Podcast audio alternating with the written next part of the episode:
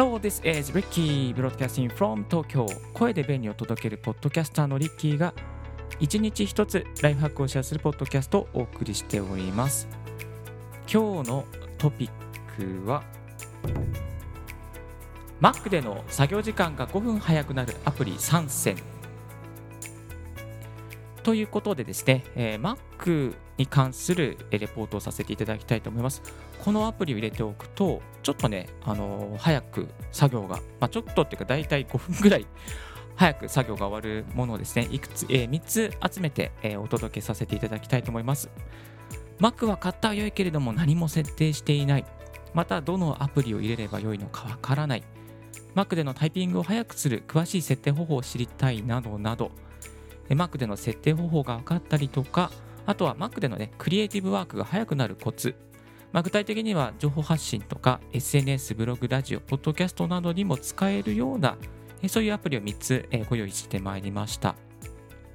お送りしますのは私、ポッドキャスターのリッキーでございます。Mac ユーザー歴13年、そして毎日ポッドキャストを更新してもうすぐ1年、今はメルマガ配信を2日に1回、そして、えー、かつてはブログ記事、だいたい1400記事、あ、違う、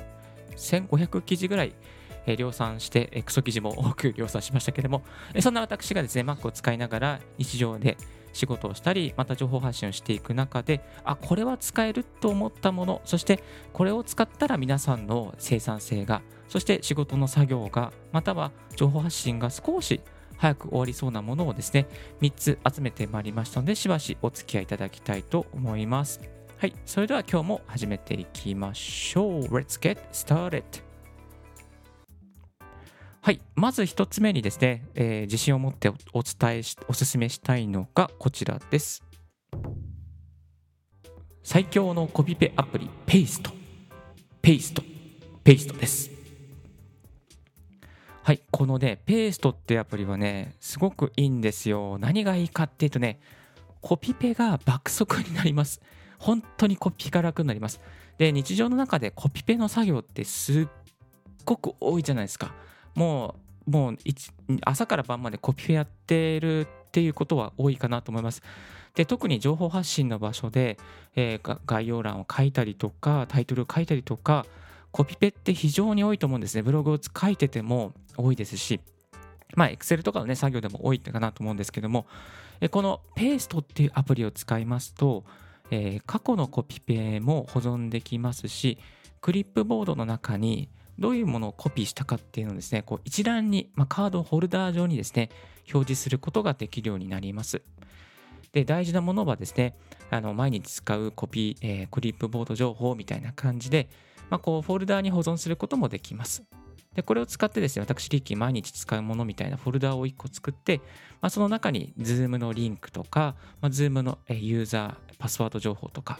えー、毎日やっぱり使うのでね、そういうのは保存しておきますね。あと、このアプリの特徴としては、過去のコピペも、えー、検索することができてしまいます。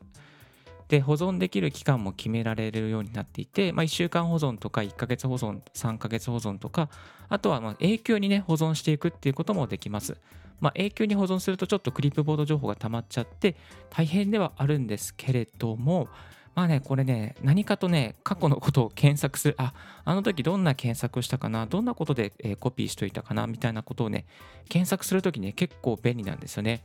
えなので、エバーノートはいろいろ情報の保存、そして、えー、クリップボードの保存はペースト、ペーストですね。ペーストで情報をストックしておくっていうことで、まあ、あの、なんかこう忘れ物とか、過去に調べたもの、あ、これはっていうこととか、あと日常にね、デイリーで使う ID とかパスワード、こういうのもね、えー、ちょっと長いパスワード作った時にこれでペーストで保存しておいて、毎日使うみたいなことができるようになってまいります。で、これを使ってですね、YouTube とか、ポッドキャストのタイトル、概要欄、えー、こういうの全部多分原稿を作ってコピーしてペーストしてとかでそういう感じでやってる方もいるんじゃないかなと思います。えー、ですね、その概要欄を作ったりとか、あとね、私、リッキーはね、ポッドキャストをマルチ配信してるんですね。えー、16のプラットフォームにマルチ配信していて、また、まあ、アンカーで大体終わっちゃうんですけども、えー、ノートとかヒマラヤとか、レックとか、スタンド FM とか、この4つの媒体にですね、あの、コピペしながらやってるんですよ。あの、こちらの配信した内容ね。だから、なんかこう、その時にやっぱね、こう、行ったり来たりするとめんどくさいんでね、だいたい1つバーってコピーして、そしてペーストに全部入れておいて、そして必要なものをあとペーストから呼び出して、ポンポンポンポンポンってね、入れるようにしています。えー、タイトルをペコピーして、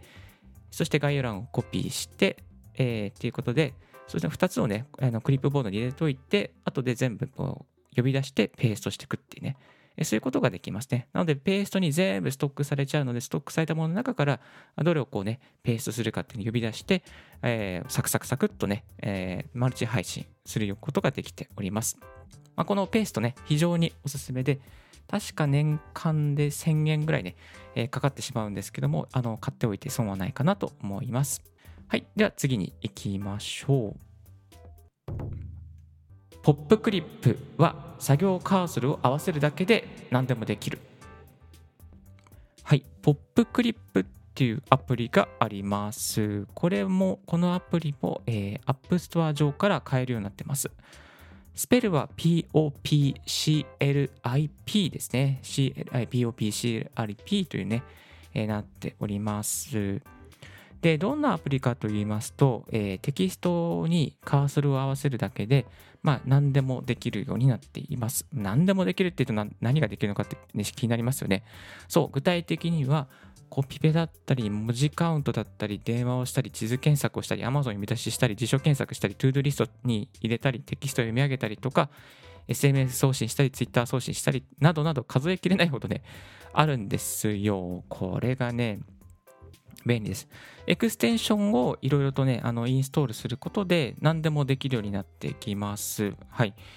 えっ、ー、と、個人的にはね、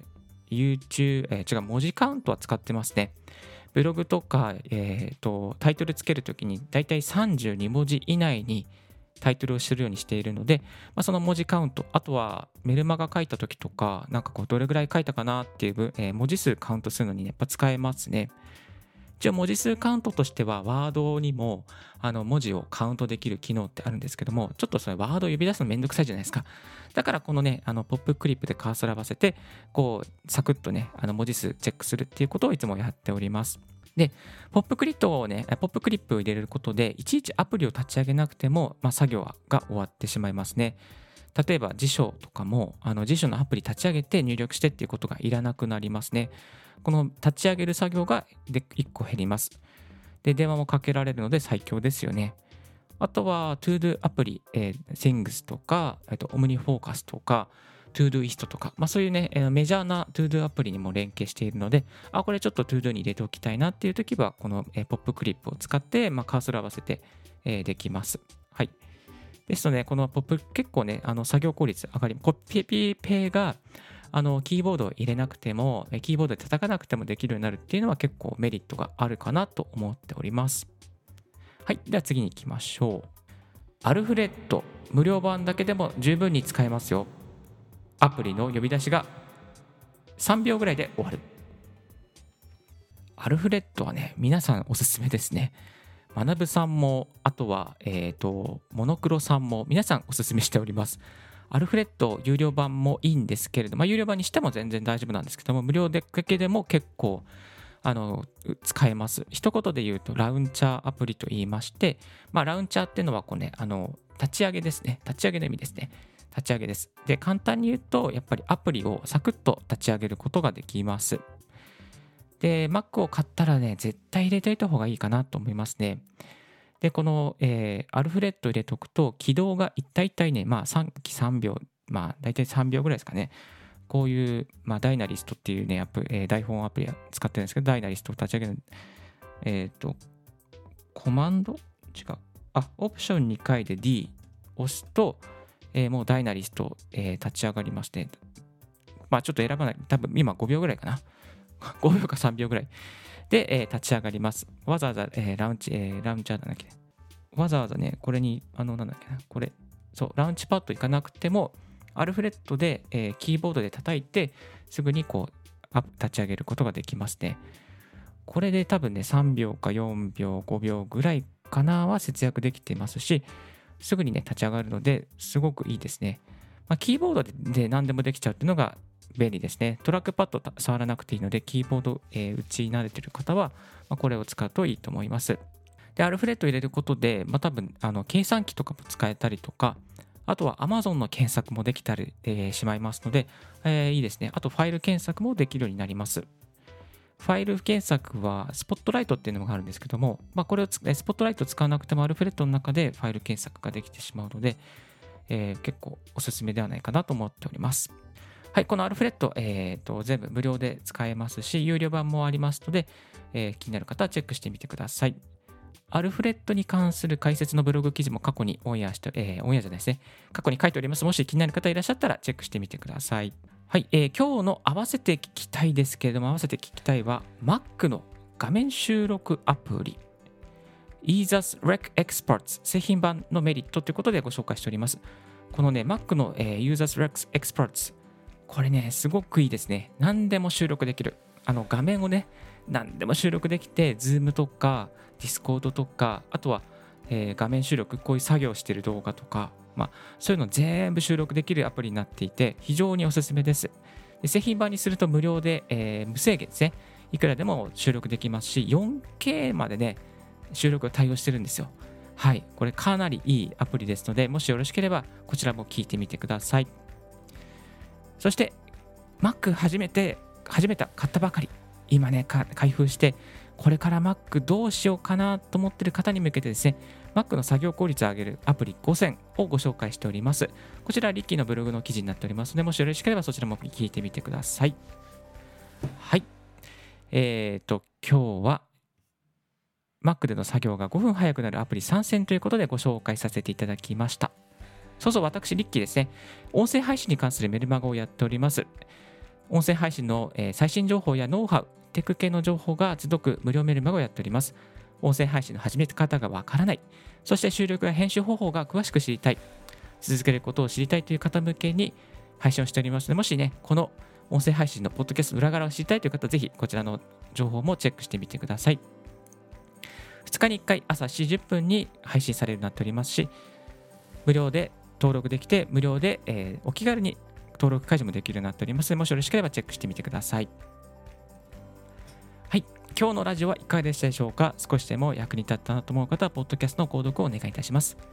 リッキーブログ、リッキーのツイッターも毎日更新しておりますよ。リッキーさん、こういうことを教えてください。こういう企画をやってください。などがありましたら、ぜひぜひツイッターまでご連絡くださいませ。Thank you very much for tuning in Ricky's Right Hack Radio. This Right Hack Radio has been brought to you by ポッドキャストのリッキーがお送りいたしました。Have a wonderful and fruitful day. Don't forget it's my bye bye.